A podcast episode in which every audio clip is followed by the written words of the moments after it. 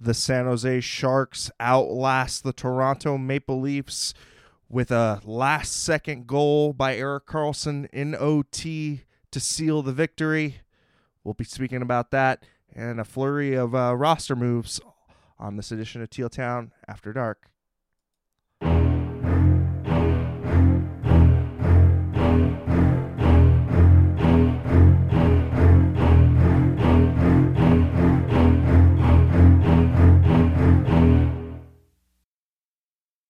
But first, if you want to be a part of the show and teal together and interact with us, check us out across all the social media platforms, that being the YouTube chat, Twitter, Instagram, Facebook, SoundCloud, Reddit, all the shenanigans that go on the Discord, TikTok. Find everything and more at tealtownusa.com. Also, hit us up on the Venmo at tealtownusa. Drop a super chat. We like it. We love it. It helps us bring in the content to you. And uh, this evening, I'm uh, joined by Mr. Ian Reed. Ian, how are you doing? I'm good. When the Sharks do good, it's good. Show over. No, uh, right. Um, I mean, you know, at this at at this point, this season is it is what it is with the roster that that's been assembled, and you know we can talk. We've talked ad nauseum at where we think the team's going to end up, and just you know with the talent that's assembled. But it is nice to see a, a, a win, and uh, good to see one against the Maple Leafs. That's always fun to to stick it to Toronto. But Ian, I mean, I think in the larger context of this season, just providing a little false hope or you just got to win one every once in a while? I, I really don't know how to break this one down. Yeah, I think, look, um, I think the Sharks are going to win games this season. Like, I, I understand people that just want it to be an absolute tire fire and, you know, go 0 and 82 or whatever, the 0 and whatever it is now. But they're going to win games. Like it's it's going to happen. And I think um, look at this Leafs team hasn't been playing that good of late. Um, you know, they're on they're playing their third string goalie.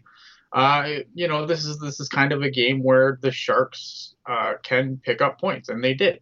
Um, I thought there was stretches of this game where I think they made, where I think Toronto, you know, put on some pressure, and there were some times where I thought, they really hung Cap- Kähkönen out to out dry. Um, and, and, you know, a couple times it bit them, and a couple times Kähkönen was there to make the save. But uh, all in all, I mean, yeah, is is kind of just a recipe for the Sharks to pick up some points. Yeah, I, I mean, I totally agree, and and you know, you can take a look at the the save percentages uh, after this evening. Neither goaltender had a stellar performance. Kaapo Kähkönen with an 880 save percentage.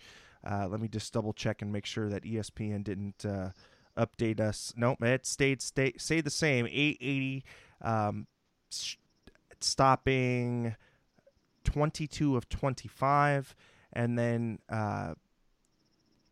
Källgren had an Källgren. Källgren, thank you. Oh my goodness. Um, 871 save percentage uh, with 27 saves on 31 shots. So again, I mean, not a uh, exhibition of goaltending. That's no. for sure. Um, but uh, you know, I liked the way in which the Sharks kind of started the game out, and you had the game's first goal really quickly in this one. It was 26 seconds in. Logan Couture with his third of the season. Matt Nieto and Alexander Barabanov on that new look second line uh, for Couture's third. And I mean, on this one, just a beautiful backhand by Couture going to the net, um, set up by Matty Nieto and, and Alexander Barabanov, kind of mm-hmm. a little bit more in the neutral zone. Um, but what were you seeing from that line that that happened to work? Because that wasn't their their only goal.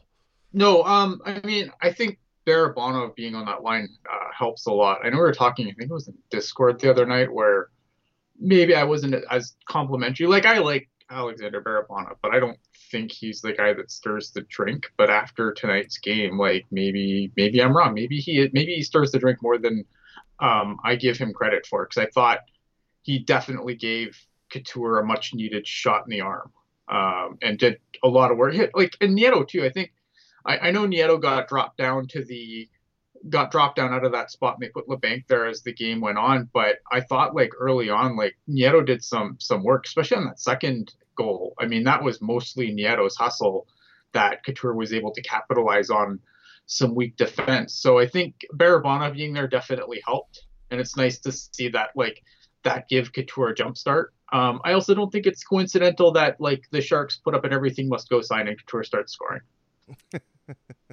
yeah, right. Uh, but uh, unfortunately, the, the Maple Leafs did answer a, a, little bit later on in the first period, five minutes fourteen seconds uh, in, and you've got David Kampf with his third of the season with Kerfoot and Mitchell Marner with the assists there. Um, I thought that was kind of a theme of tonight. Every time that the Sharks kind of hit or or, or punched, you know, mm-hmm. um, Toronto kind of counter punched, and and again, I thought we saw a lot of of back and forth end to end action, which you know, when I see that happening and I see the Maple Leafs, I just go, okay, this is not the team that you want to be running and gunning against. But I mean, no, and I didn't like, I didn't, I didn't like that goal either. Um, again, just the Sharks and defense are, are not, it's it's not a great combination right now. Yeah, and I just I didn't like how um, I didn't like how Kampf was able to just kind of get the puck where he got it and was able to shoot on Kähkönen. Maybe maybe you want to say from Kähkönen there. That's probably fair to say, but I don't think like you should just be able to get a puck there unharassed.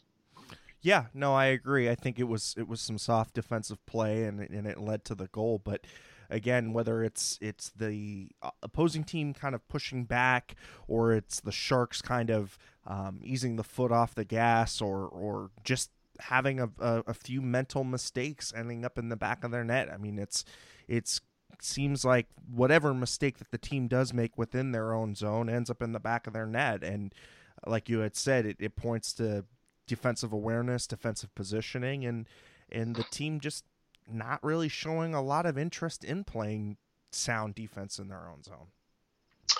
I don't know if it's interest or just, I mean, look at the blue line. Yeah, yeah, it de- definitely you know leaves a lot to be desired as far as the talent goes. I mean, we, we did see a, a couple of um, really good plays from uh, uh, Marc-Edouard Vlasic tonight. You know, mm-hmm. having a, a, game saving or a goal saving um, block, and and I you know I think with his increased ice time this season, you know he's starting to round into form, but again, if you're going to be relying on Mark Edward Vlasic to be taking a lion's share of minutes, then you know you have bigger problems to, to talk about.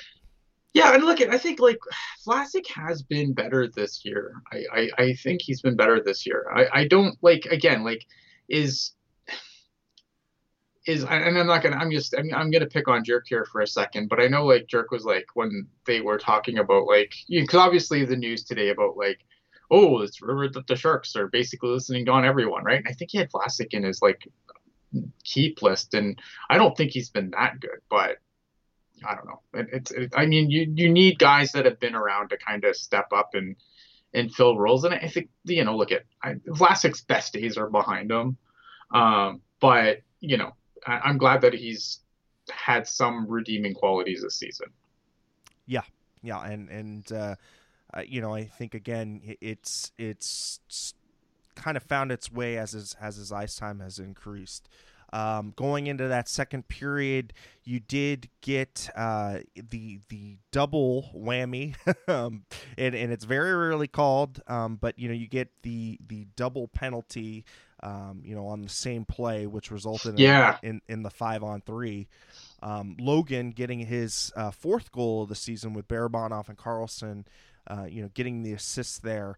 And, and finally, you know, a much maligned power play, you know, maybe being gifted a little bit one there with the with the five on three. But I mean, it, it just seemed like Barabanov and Couture just had some kind of chemistry tonight, Ian.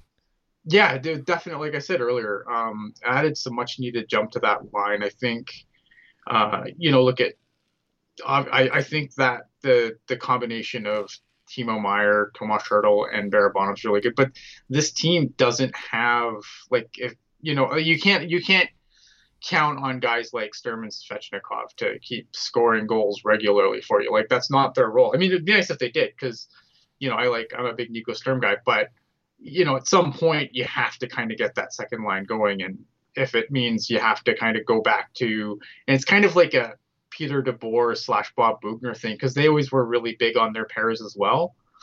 Um, so it was interesting to see kind of David Quinn kind of adopt that. Like we're going to pair up a couple of guys and then kind of just see what sticks on the wing. And I think for for what happened, like for what happened in this game, it, it worked. Yeah. Yeah, and, and again, you had Svechnikov going up there with Timo and with Hertl, and you had uh, Logan with Barabanov and with Nieto. Um, Nieto, like you had said, put in some some real good work uh, along the boards with with Logan's um, 1st mm-hmm. goal. Um, again, a, another guy that that got more chances on, on, on net being elevated to that role with with um Barabanov, but uh, you know, I think again, yeah, he did some work. I mean, eventually, like again, you when as the game went on, it it didn't really, you know, they started kind of rotating guys in and out. I think Kevin Labanc finished um on that line, but yeah, I, I thought early on at least like it was a nice pair. But like if Matt Nieto's your second line winger, like then you've got problems. Yeah, uh, but the Sharks uh, wouldn't have problems on the second part of that power play. Timo Meier getting his first goal, and I mean it had to come this way because it was uh, it was basically one of those bounce off goals that originally was uh, tallied to Logan, and they they thought that he had had the hat trick. Um, mm-hmm. But uh, on further review, it looked like it went off a Timo.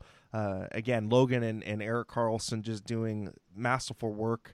Um, you know, getting it into a position to to Ek to fire it off, then Logan tipping with you know uh, the the final tip coming on off of Meier. So uh, again, good for Timo to finally get off the schneid. Maybe this will be some kind of mental, um, you know, mental thing for him that you know when he's gotten the monkey off his back. Yeah. Um, but you know, I, I, I think you had those real good feels with the Sharks for about 10, 15 minutes. And then the end of the th- second period kind of reared its ugly head back up again with Mitchell Marner getting a, a late goal at 1937. I mean, it was just such a. I mean, you can't, again, like. Tic Tac goal shouldn't happen in the NHL, but it like, like it was a really pretty play. And like again, like Toronto has guys that can put the puck in the net uh, and and do it lots. I mean, you know, Auston Matthews scored a goal too. I mean, he's what the reigning Rocket winner. Yeah, no, I think so. Yeah, I remember I mean, correctly. Yeah, so like you know, like burned. they've they've got guys that can put the puck in the net. Yeah. Um, and you know, and and again, like I said, they're a little a little cavalier on the defense tonight. I thought that um, Kaapo faced a couple of opportunities that I thought, you know, were like, mm, they probably shouldn't be that pretty, but, um, you know, credit to the hell of a play. Like, if you're looking at it from like just objectively as a goal, I mean, they don't come much prettier than that one. Yeah, yeah, and and, and again, the the Sharks' second period woes continue. Whether that's uh, you know being on the the minus side of the differential or giving up big plays at the end of periods, but it just... I don't know. I think I, I think the second period kind of woes. I mean, like there's still a thing, but they're not. They're not. It's not the second period. It's like that they were having to start the season. Like I, don't I feel like it. Like it wasn't a great second period, but it wasn't like the nightmare that they they used to be either. Like I think that the second period talk's getting a little. I don't know. It's I, to me, it's a little worn out now because I don't think they've been they haven't been great, but they haven't been atrocious. Like the second period of those first two games, like they were just putrid. And I don't feel like they've been putrid lately. Like they've been fine. Yeah, yeah, and and again, I think it's it's as the season goes on, you know, the the the trends will will move in different directions, and and maybe yeah. they're kind of getting through you know they're they're getting past this hump but again it, it, just seems like there's a lot of of swings of momentum that this team goes through and and I think it's partly has to do with just not icing you know a, a level of caliber of, of talent you know and, and when you've got a team like Toronto where the level of talent is just so skewed in their favor you're going to get some mm-hmm. of those real quick bang bang goals and, and oh yeah like it's a team that can come around and like if you if you bobble the puck in neutralizer on your blue line. Like you're gonna pay for it. Yeah. well, in that third period, the Sharks kind of did play. Um, you know, uh, kind of kind of were playing a little bit behind the eight ball because um, you know, Toronto would tie it up. Auston Matthews with his second goal of the season, uh, this time on the power play with Morgan Rielly and Tavares getting the assists. That would tie it all up at 5:38 in the third period. And for me, Ian, this is kind of where I said, okay, this is where Toronto's really going to step on the throat and, and they're going to end this thing. Yeah. And yet that didn't happen. And we saw the the Sharks, I think, bend but not break in that third period. Yeah, I think that's a fair. That I, I think that would be a fair way to look at it. Um, bend but not break is probably the best way. I, that's a really good way to describe it. Yeah, because I, I felt Ka- Kähkönen really, I mean, was the one that held them in in that third to get to the OT. Um, and then, of course, you know, in that OT, Mhm. 57 seconds in, Erik Karlsson with his fourth on the season with the assist from Timo um, on the breakaway. It was a really, I mean, it, you, you saw when um, uh, I think it was uh, Marner getting off the ice and slamming his stick on the ice because they had lost possession of the puck, and and Mhm. in that swing, that's when Timo was able to get it up to to Carly for the goal. Um, but the Sharks, I, and and I think Kaapo Kähkönen in in for whatever it's worth, really stole that extra point for them. And you know, Yeah. again, like he had said, you're going to get some some wins on on the season. There, you know, a bl- a, a, blind squirrel's going to find a nut every once in a while. Um, yeah, but again, maybe disappointment from my perspective from Toronto because I thought again that third period was up to them to lose it. I, I don't know. I just felt that that momentum shift in that third, and I'm like, okay, here it goes again, clown car sharks. Mhm. Um, but I mean, what what did you see? I guess did did you see a different gear from Kähkönen to to keep him in, or or I think just you know, Kähkönen made some really good saves. Um, I don't know if I like if I saw like an extra gear or anything. I just I think he just, you know, he got he was able to make the saves he needed to save. I, I think he he played a good game. I don't think I think there's only like Kako Kaapo Kähkönen's only played I think like one bad game in my opinion so far this year. Like I think he's been good. I think the problem for him is that Reimer has just been better. Yeah, and currently his uh yeah, okay, well it's not updated yet, but going into this game he had an 0-3 and 0 um uh, record with a 346 uh, goals against and an 873 save percentage. So uh, like you had said, I thought he had play after that first game. Um, I thought that he was started to play well, um, Mhm. and and you could see him, you know, gaining uh, confidence after each each game, and even in those losses, I I still felt that he had kept them in games more than Yeah. he had, you know, was, and I mean, this is the story with with him last year too. I thought there was a lot of games last year he was really good, but he just, you know, like he just didn't have the wins to show for it. And I think that, you know, I, I I've been, I think he's been fine. I think the problem is, is that you need him to, if you ideally you want him to outshine Reimer going forward, and he hasn't done that so far. And I don't think that's like I mean, that's that's not great for if you're the Sharks because obviously I think the Sharks would like to have Kaapo Kähkönen take over the net and you know I mean and then the, it's really early in the season, but like so far he, for me he hasn't done that yet. Reimer is still number one with a bullet, and I think until like so you want to see that change, but I still think he's been good. Like I don't have like I said I've had one game where I was like, what the hell are you doing, Kaapo? Like Kähkönen, but I think legitimately he's been good. Well, I mean, we'll put a we'll put a bow on the on this one. Uh, you know, and I'll leave you with this little tidbit. Mario Ferraro logging 25 minutes of ice time to lead all defensemen. Uh, pretty crazy, pretty crazy stat on on that end. But we did have a little So bit. they gotta. I mean, guys have got to log minutes. Like Yeah.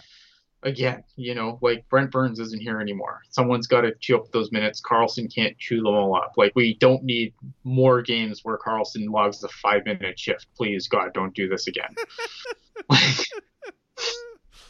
Oh my goodness! Like, yeah, I, I, remember watching the last game and, and going, "Is it punishment by minutes?" no, it's just it's it's what do you, who do you have? Right, you have. Who you have that you trust on the blue line. Like, are you gonna put Matt Benning out there to to make sure you you know to quarterback your power play? No. Radim Simek? No. Mario Ferraro? No. Marco Vlasic? No. I mean, you know, go down the list. Uh, it's if you if you're looking for someone to help you from the points, and look at um, Erik Karlsson. This, this is his game, right? Like he's going to give, he's going to take away, and and you know, I think Dana in the chat said it earlier. Like you know, giveth, taketh, and then giveth again. So it's you know, it it balanced out, and that's what you just that's what you need from Erik Karlsson. You need the the good to be just to outweigh the bad just a little bit, and he's fine. Yeah, yeah, and and I mean Dana bringing it up too, and and kind of echoing what I'm thinking here is is he needs to be a little bit better on the penalties. Um, again, you know, there there were there were a couple that were soft, but yeah, there was that soft one in the third on him. Like I I think, um, obviously, look at putting the puck over the glass is is a cut and dry call. Um, I don't think you want to see a guy like Erik Karlsson put the puck over the glass in that situation, but uh, there was one penalty on them that was that I thought was pretty soft. Yeah, for sure, for sure. Um, so I guess leads us kind of more now into general sharks questions and and answer time, I guess, or or what our thoughts are on. But we got a flurry of of uh, of moves, guys going down to the ECHL from the Barracuda. Mm-hmm. Um, we've got uh, a guy who is lighting it up on the CUDA, who's you know just asking for a call up, and then um, you've also got Pierre LeBrun coming out on um, on Canadian national media saying that the Sharks are kind of open for business, and yeah. Uh, with all the moves and with what Pierre, who I, I think is is one of the best um, insiders out there, and he's always been a, a, guy that's always kept his ear to the ground with the Sharks. Um, what do you make of all of this, Ian? We're like, let's. Can I start with the ECHL stuff? Let's go with the ECHL stuff. Okay good. I'm glad because I, I am glad you brought this up because I did want to address this on the show. So today, well, the other day, um, Ozzy Wiesblatt got sent down to the ECHL, and then today, Strauss Mann, who played a really good game last night, I thought, um, in a losing effort against Ontario, um, also got sent down to the ECHL.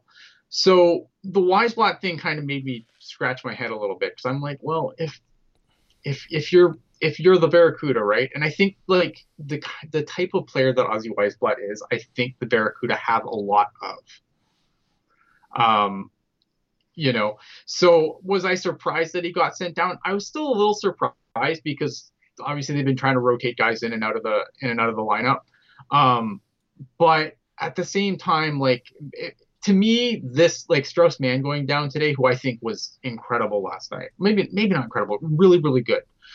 I, I, to me, it just feels like the the the Barracuda haven't had a legit ECHL affiliate. Like they had a working arrangement with Orlando, but I feel like with them having an actual affiliate and having a lot of guys, like the this Barracuda team has a lot of guys right now on the team, and you have to remember last year, like that team got decimated by the Sharks because of the injuries. That the, the Sharks just kind of pulled everyone, you know, up. And you know a lot of a lot of talk about oh well you know look at this look at the guys who are wearing letters on the barracuda. Yeah they're wearing letters because those guys aren't coming up.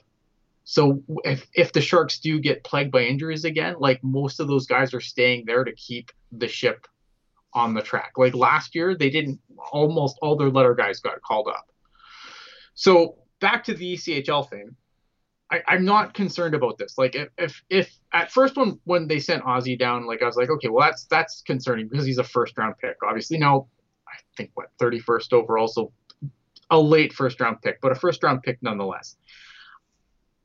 There is obviously look at there's a there's a stigma around the ECHL, right? Like it's a goon league, it's not a real league, whatever. And I I think that we have to kind of backtrack from that a little bit. Like I think we have to rethink how we look at the ECHL when it comes to the guys that they're sending down there. Because I think it's just an issue of trying to get guys ice time. Well, Ozzy Wiesblatt was injured in a preseason game and then didn't really get back in the lineup. So I wonder if this is like kind of a conditioning thing for him. I still wonder if they eventually send him back down to junior for an overage year. Um, because I don't think long term you don't want him. I don't think you want like a guy like Wiesblatt in the ECHL for the long term. But a few games down there just to get you know just to get back up to game speed and then maybe come up and and play a game. I don't think there's an issue there. Um, Strauss Mann again, like I don't think again, like it's you you go, oh, he's sent to the E. How good can he be? No, he played really good last night. I think if you saw any of preseason, any of the rookie tournament, Strauss Mann was really, really good. Um, so like I don't this isn't an indictment on his play. The thing is is that Aaron Dell and Eetu Makiniemi have also been very, very good.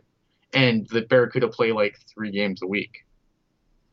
So it's hard to get keep guys in game speed. So I'm happy that they're using their ECHL affiliate like they should. And I think as long as guys are getting ice and as long as guys are rotating through, which is what I think is going to happen. Now we'll see if that actually happens. Maybe they don't start rotating guys through, and then we can have that conversation. But I think right now, the key is just to keep guys playing, get guys opportunities to play. And if that's a couple of games in the ECHL, I don't think that's a disaster for any of the guys that have been sent so far. Yeah. Yeah. Well, I, I mean, again, we, we did see um, some more movement, and and again, I think it, it, also, like you had said, goes to that relationship that the Sharks now have with their ECHL affiliate. Um, being a lot more of a of a stabilizing force there, and, and you know we had Kevin saying, um, you know, we should liken it to the Pens using mm-hmm. wheeling um, a lot of a lot of the time, and and you know I think the Wheeling Nailers. What a yeah, I, I mean, I think beauty name. If, if Ozzy, you know, can can do well there, or or at least you know able to get his conditioning up, um, that's a league that is very rough and tumble. And if he can survive that, and he can bulk up a little bit in there, and, and maybe thrive a little bit, that that might do him some wonders. You know, coming back up and or like you said, going the overage route, and we we knew what a Barclay Goodrow, what it wonders that mm-hmm. overage year did for him as well. So, um, again, I don't think it's it's a complete. We should all freak out about it, but it was yeah, there was a lot of like, there was a lot of like, oh my god, this guy's like that he's 20 years old. He hasn't played an AHL game yet. Like, yeah. I, it's really, really early to be like, oh my God, this guy's a bust. Look at he's in, he's in the E. He's a bust. Like, there are certain players that end up in the E because they are legit busts or just not very good, right? Like, there's there's a difference between Zachary Emond and Strauss Mann. Like and if like and we just you have to be more mindful of like I think people just need to pump the brakes a little bit on Wiesblatt. Like I understand like you know again late first round pick, so I, I think some people, you know, maybe not were as, as thrilled with the pick, but like I don't. It's, it's. I'm not gonna sit here and tell you Ozzy Wiesblatt's a bust because he's gonna play a game in the ECHL. Yeah, and and uh, it almost kind of reminds me of a guy like a Martin St. Louis. Not that he has, you know, any kind. I know of... he has a scoring touch. He's more. He's more. To me, Ozzy Wiesblatt is Raffi, like Raffi Torres without like being like I don't think he's gonna end people's careers. But but I liken him to that kind of a player. Yeah. Right? Who's gonna be he's gonna be really annoying, he's gonna get under your skin, he's gonna he's gonna score some goals, but you're never gonna rely on him to be the guy scoring goals. Like he's he's gonna to me he's a guy that's just he's gonna be a pain in the ass to play against. Um, you know, and he's gonna be able to throw in he's gonna be able to add some goals as a secondary threat. He's not going to be your primary scoring threat, and that's fine. Like lots of players like that thrive in the NHL.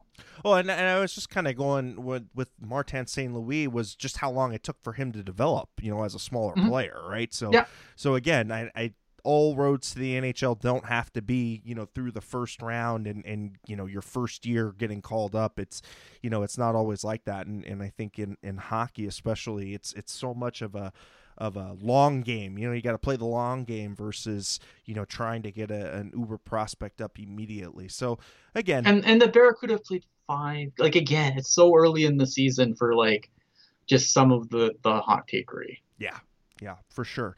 Now going over back to the big club with with what LeBrun had said, I mean, Mhm. it's it's not really surprising. I think, you know, it. Mike Grier would would be roasted if he didn't say otherwise with the with the way the team's playing right now and, and what their their record is dictating is that this team needs to sell pieces that are not going to be building blocks towards the future and and I totally agree with that um, uh, philosophy. So you know, a guy like a James Reimer, if you can continue to play the way that he's continuing to play, you know, you Mhm. you, you get some assets for him. Um, but what guys do you kind of hover on and, and look at as you know maybe some pieces that you could you could trade and, and get some prospects for or or at least where the machinations of the roster is going to end up it's so hard because like here's the thing with this team, right? Like all the guys that you would circle have term left. Like there's no you know what I mean? Like you don't have the I, other than Timo Meier, you don't have the pure rental on this team.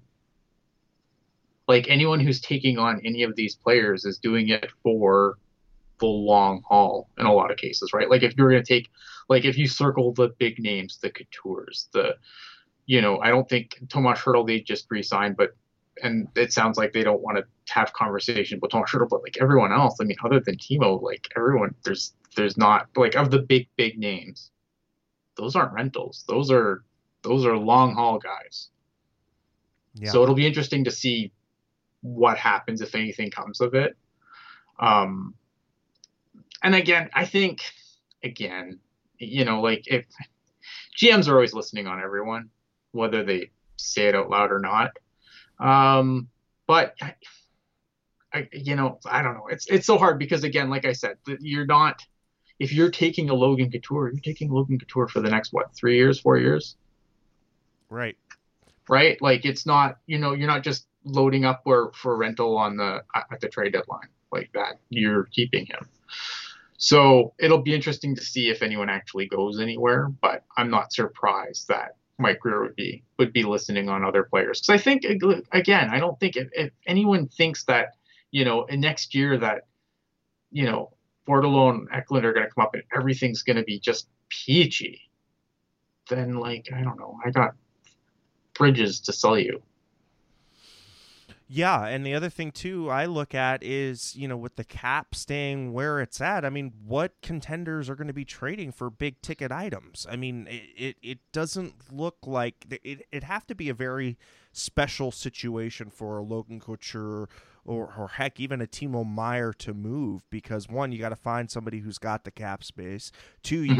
gotta it's got to be somebody that Well, you- Timo Meier, you can move at the trade deadline. Like by the time, because he's already made most of his money, like his prorated cap would be nothing at the deadline, and then you have to just deal with him in the summer. Yeah, yeah, but I, I'm just more thinking about the the lines of you know who's who's going to be you know taking uh, some of these um, minutes and then not only or not minutes uh, but who's going to be taking on the contract. But then again, I'm also thinking about how these these players would fit into like a long term solution, right? You know, because with Mhm. Logan, it, it'd be an extra three years that you'd have to worry about him and and what you're going to do. Same thing with a with a Vlasic or or even longer with with a Karlsson if you were able to get somebody to take on that, and and I don't think anybody really would. So Mhm. again, I it, I don't I just I don't. The Sharks have painted themselves into this corner, and there's not a lot of wiggle room, and I don't see that changing, even with a Mike Grier coming out and saying what he said. Yeah, just because he's listening doesn't mean there's people buying. Like you, just because you're selling doesn't mean people are buying. I, I, I don't know. I, well, I'm fascinated to see how this plays out, obviously, but like I, I don't think like a fire sale is imminent. Yeah, I, I, I get the same feeling. Um, I, again, I think maybe some periphery moves, but but again, I, I just think that the big ticket items are the big ticket items, and you're, we're kind of stuck with them for a little while. Um, AJ bringing up a good point. Maybe it's about um, floating some messages. Uh, maybe I I don't know. I don't want to play Maybe. psychiatrist on this. Um, but again, you just you just have to look at, at the cap breakdown. You have to look at what the contract lengths are and, and what and look at the and you have to look at the trade clauses too. Like those Yeah. matter, right? Like Logan Couture, I think has a no like a three team no trade. Yep. Erik Karlsson has a no move. Marco Vlasic has a no move until next year, and then he has like a I think a three team no trade. Like he can you can trade me to three teams. Like these the you know like there's there's not a ton of flexibility to move these contracts. Right. Right. Yeah. Um. And and uh, I I even think it'll probably be you know maybe till the off season and we get that cap adjustment that that we'll see any kind of real major movements and and even then I mean this next off season I think we get what a two million maybe a two and a half million bump Could be as high as four. We'll see. but um, you know, in, in years they're projecting out, I think it's going to be Mhm. a lot healthier of an outlook. But right now, I Oh think, yeah, once the cap once the cap starts moving, it's gonna it's gonna go.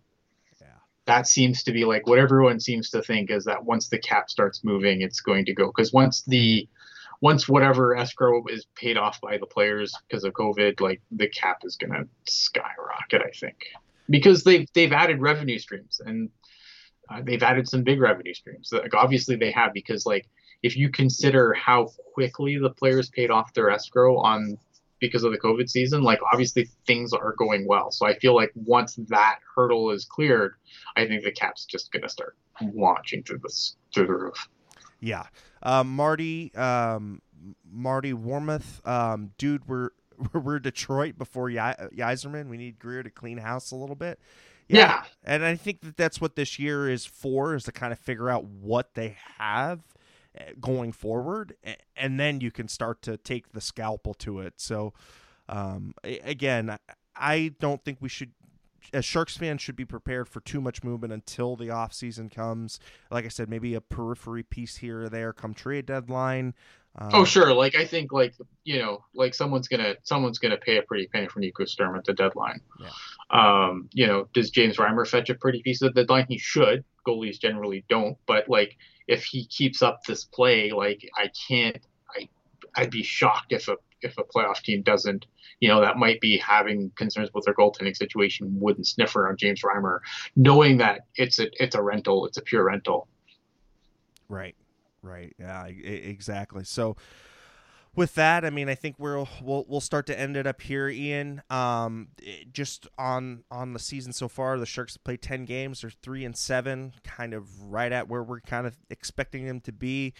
Uh, what do you see come the weekend? And do you see any any other changes coming on the horizon, or, or Oh more of the man, I have so many. I have so much hockey to watch this weekend. Who are they even playing this weekend? Uh, let's. They're see. playing the Lightning next, aren't they? Yeah, they're playing the Lightning. That'll be that'll be a mess. Yeah, that's that's kind of where I'm at too. I think, um, yeah, the Lightning might clean up. Afternoon game against the Lightning, like Sharks. That Sharks smells like a trap oh, game. that's just bad. That has bad written all over it. yeah, yeah, Uh, Barracuda play this weekend too, I believe. It's gonna be fun. Yeah, for sure, for sure. If you haven't already, please like, subscribe, hit the bell uh, to get notified when we go after dark. Uh, of course, we go after dark after every Sharks game. We have teal, uh, Pucknologist uh, every Sunday. And uh, we have a few sprinkled here and there, some Barracuda segments and stuff. And, and Ian's been doing a great job on covering those guys. And Yeah, um, I think we're definitely at some point uh, gonna have to get a Teal Tinted Glasses back off the ground, kind of get uh, kind of cover what the Barracuda have done so far. Barracuda played twice this weekend. They played both Friday and Saturday night at the TechCU Arena against the Tucson Roadrunners. Um, I will definitely chit chat about that on the uh, the old Twitter machine under the uh, Teal Town account. So all right. All right, Ian. Well, um, la- your, your final thoughts on where the people can find you. Uh, final thoughts. When the Sharks do good, it's good. I mean, I know, I know everyone's on Team Tank, and I, I get it. I think the Sharks will still lose plenty of games between now, so I'm gonna. I think you should try and you should still enjoy the ones they win. That that's just my take on it. Like, I I understand wanting to be that. I understand wanting that sexy draft pick, but again, like I like I said, every show so far I've been on, drafts in May. We got a lot of hockey before that, so let's uh let's let's enjoy let's enjoy the simple things in life and then when they lose a bunch of games and we get a nice sweet draft pick in, in may june whatever then you know we'll we'll enjoy it then Yeah, and as Kevin's saying, uh, go to Hop, uh, Hoptoberfest at TechCU Arena. Yeah. Uh, get your drink on. I think AJ is is is correcting him on the uh, on the timing. Maybe it's wishful thinking there, Kevin. um, but uh, my final thoughts, and I mean, I think for me, it's kind of just continue to to work on the fundamentals.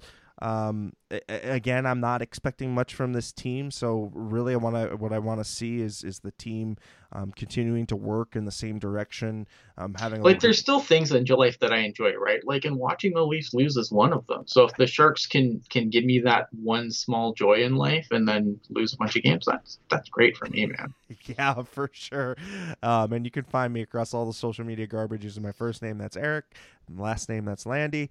And uh, in case you missed us or you want to check us out again, check us out on YouTube on the Rewind, uh, but also across all of these different podcasting uh, applications. So you got the Apple Podcast, the Google Play Store, uh, of course, the YouTube Rewind, SoundCloud. Spotify, Spotify, TuneIn, iHeart, Audacity, and of course, everything and more at tealtownusa.com. Well, for Eric and Ian, and the rest of the crew, we will see you after the Sharks game on Saturday. And uh, thanks again for checking us out. And uh, keep it real, keep it teal, keep it real teal. Thanks, everybody, and we'll see you after the Lightning game.